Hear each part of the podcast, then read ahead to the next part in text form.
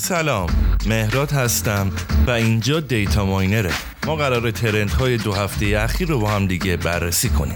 با ما همراه باشید.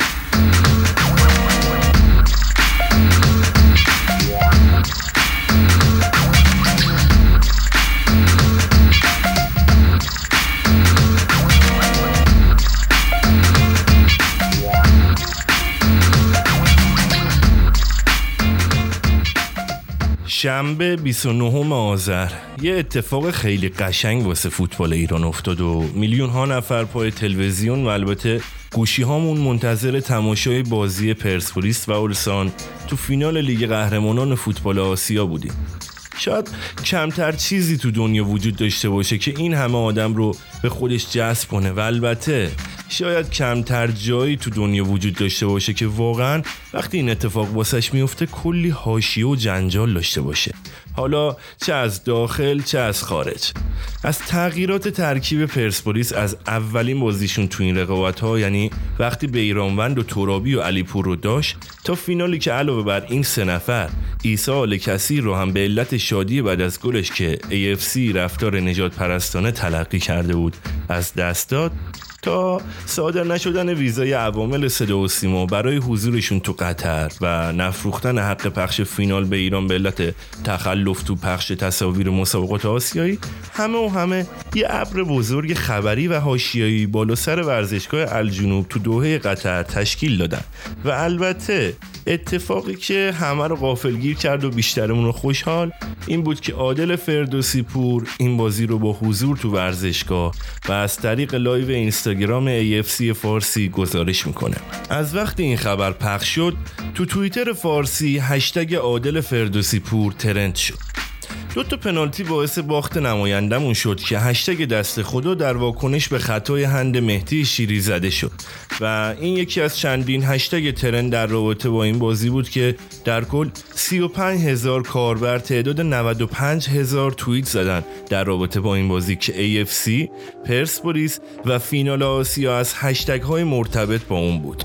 ای اف سی غلط کرد هشتگی بود که در واکنش به تمام بی‌عدالتی‌های این چند وقت ای اف سی نسبت به پرسپولیس زده شد و جنبه‌های مختلفی داشت. مثلا یک کاربر نوشته بود: آقای فردوسی پور، حاضری امروز راجع به تحریم مردم از دیدن فوتبال و محرومیت آل کثیر حرف بزنی؟ بگی ای اف سی غلط کرد؟ این چند وقت هشتگ مردم علیه پرسپولیس حکومتی هم در انتقاد به حمایت دولت از این تیم جنجال زیادی به پا کرد که توسط طرفدارهای استقلال شروع شد و حالا تبادل نظر که نمیشه گفت، ولی طرفدارهای دو تیم درگیر شدن تو شبکه‌های اجتماعی با هم دیگه و هر کدوم دلایل خودشونو داشتن برای رد کردن نظر طرف مقابلشون. ایشالله که اینم ختمه به خیر بشه.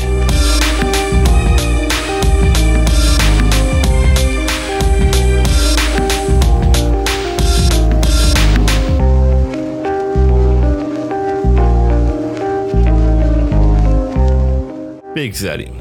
شاید بشه گفت یکی از اصلی ترین دغدغه های قرن واکسن کرونا بود.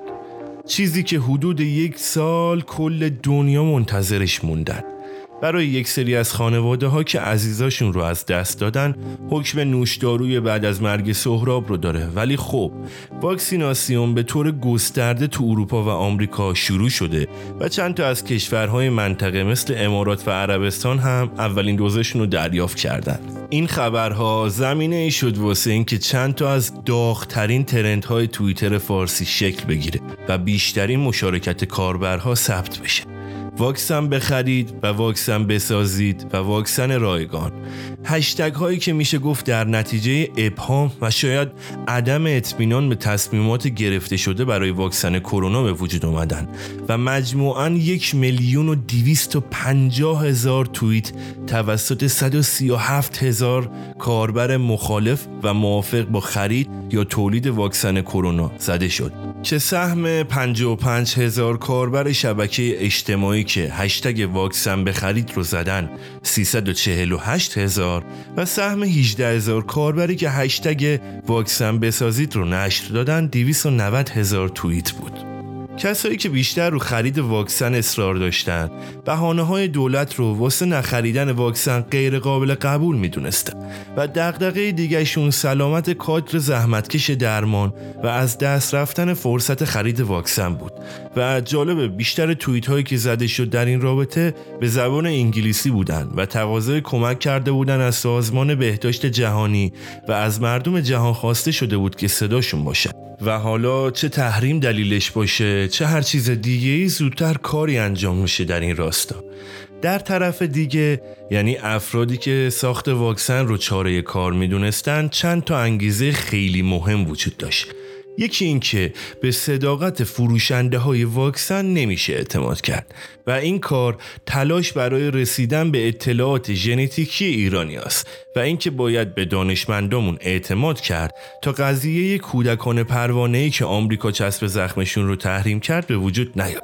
یه سری توییت ها هم بود که میگفتن هم واکسن بسازیم هم تا اون موقع که تولید میشه واکسن بخریم که حالا سه‌شنبه نهم دی ماه تست انسانی واکسن ایرانی کرونا روی خانم طیب مخبر که داوطلب شده بود برای این کار انجام شد و امیدواریم هرچه زودتر نتایجش مشخص شه و افرادی که میخوان واکسن بزنن مقداری خیالشون راحت بشه.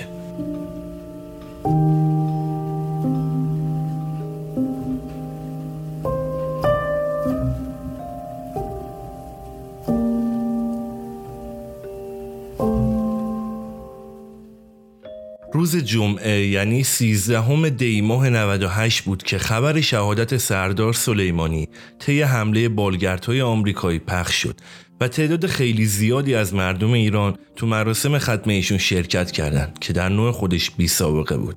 حالا در آستانه سالگرد شهادت ایشون تو توییتر فارسی هشتگ های مرد میدان برای سرباز، حاج قاسم، ما ملت شهادتیم و هیرو ترند شدن و تعداد یک میلیون و پانصد هزار توییت با محوریت تسلیت و گرامیداشت یاد ایشون توسط پنجاه و هشت هزار کاربر تو نقاط مختلف دنیا زده شد و بخش‌هایی از وصیت‌نامه ایشون به اشتراک گذاشته شد.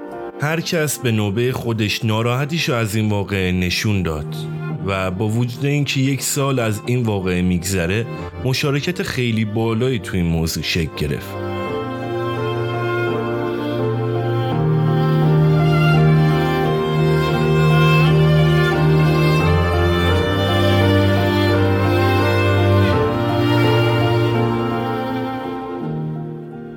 با شروع دهه اول فاطمیه که از تاریخ پنجم تا پانزدهم دی ماه کاربران توییتر فارسی با استفاده از هشتگ های فاطمیه، مادرم فاطمه، فاطمیه خط مقدم ماست و یا زهرا این ایام رو تسلیت گفتن و در مورد ایشون حدود صد و شش هزار توییت زدن که مضمون عزاداری داشت. تو این ایام که به خاطر محدودیت‌های کرونایی امکان برگزاری مراسم به صورت حضوری وجود نداره، شبکه‌های اجتماعی میتونن بستر مناسبی باشن برای کنار هم بودن و البته تبلیغ طرز فکرهایی که ما مد نظرمون داریم.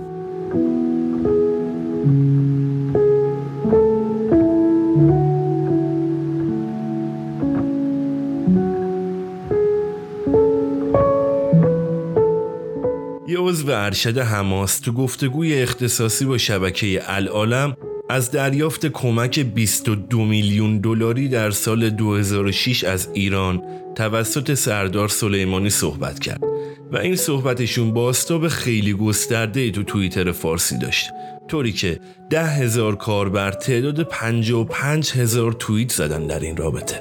چمدان دلار و چمدان‌های چهل کیلویی دلار از هشتگ‌هایی بود که تو این موضوع ترند شدن و تو اونها به مشکلات مردم ایران اشاره کردن، از جمله شهرهای با امکانات کمتر.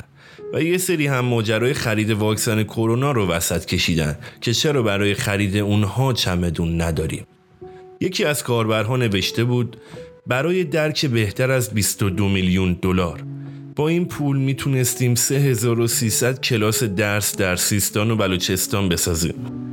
در جواب همین کاربر یکی نوشته که بودجه نظامی ایران تو سال دو هزار و پنج به نقل از یک منبع بریتانیایی حدود شش هزار و دویست میلیون دلار بوده و با این حساب کمک ایران به حماس که میشه گفت به صورت نیابتی داره با اسرائیل میجنگه میشه سه صدم درصد بودجه نظامی کشور. و اگر فکر میکنید بودجه نظامی ایران زیاده، الان بودجه نظامی ما حدود سه هزار و پانصد میلیون دلاره و این در مقایسه با کشور همسایه پاکستان که هشت هزار میلیون دلار یا عربستان که پنجاه هزار میلیون دلار رقم چشمگیری نیست. و این حجمی که داره تو آستانه سالگرد سردار سلیمانی بر ضدش انجام میشه کاملا برنامه‌ریزی شده است و کاربرانی هم که این عقیده رو داشتن با هشتگ هیرو و برای سرباز نسبت به هشتگ چمدون دلار واکنش نشون دادن.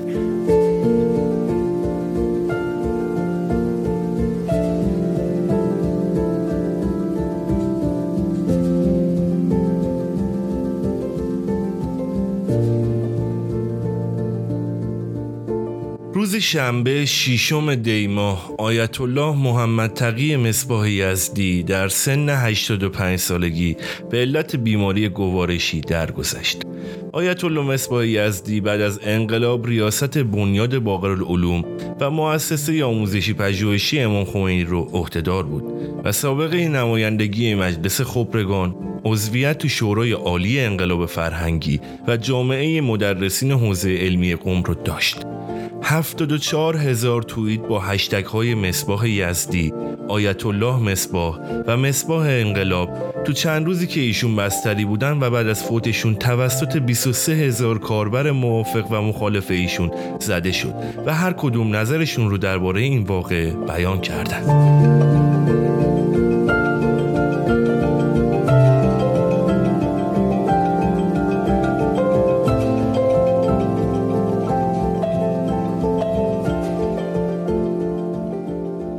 بالاخره سال وحشتناک بیست بیست تموم شد. سالی که مهم نبود کجای دنیایی و با چه میزان درآمد و چه سطحی از رفاه، خشک و تر با هم سوختن. شاید بشه گفت ناخلف‌ترین فرزندش کرونا بود که یه ردی از خودش تو تاریخ به جا گذاشت که مطمئناً تا قرن‌ها از اتفاقاتش حرف میزنن و ابراز تأسف میکنن. سال جدید میلادی که مصادف شده با تهیه واکسن کرونا تو بیشتر کشورهای جهان انگیزه تازه‌ای به مردم داد که شاید امسال سال شانسشون باشه. کاربرای شبکه اجتماعی هم با هشتگ های کریسمس و مری کریسمس شروع سال جدید رو به هم تبریک گفتن و ابراز امیدواری کردن که دو هزار و بیست و یک سال خوبی باشه و البته یه سری هم به جشن سال نو که دو ووهان چین برگزار شد و خیابونها رو واسه جشن قرق کرده بودن انتقاد کردن. ووهان همون شهریه که گفته میشد کرونا از اونجا به تمام دنیا صادر شده. در هر صورت بیست بیست و یک سال امیده واسه همه مردم دنیا. ما هم از طرف تیم دیتا ماینر آرزوی بهترین ها رو واسه همتون داریم. ممنون از این که ما رو گوش دادید. ما رو حتما دنبال کنید تا در جریان قسمت‌های بعدی پادکست ها قرار بگیرید. ممنون، موفق باشید.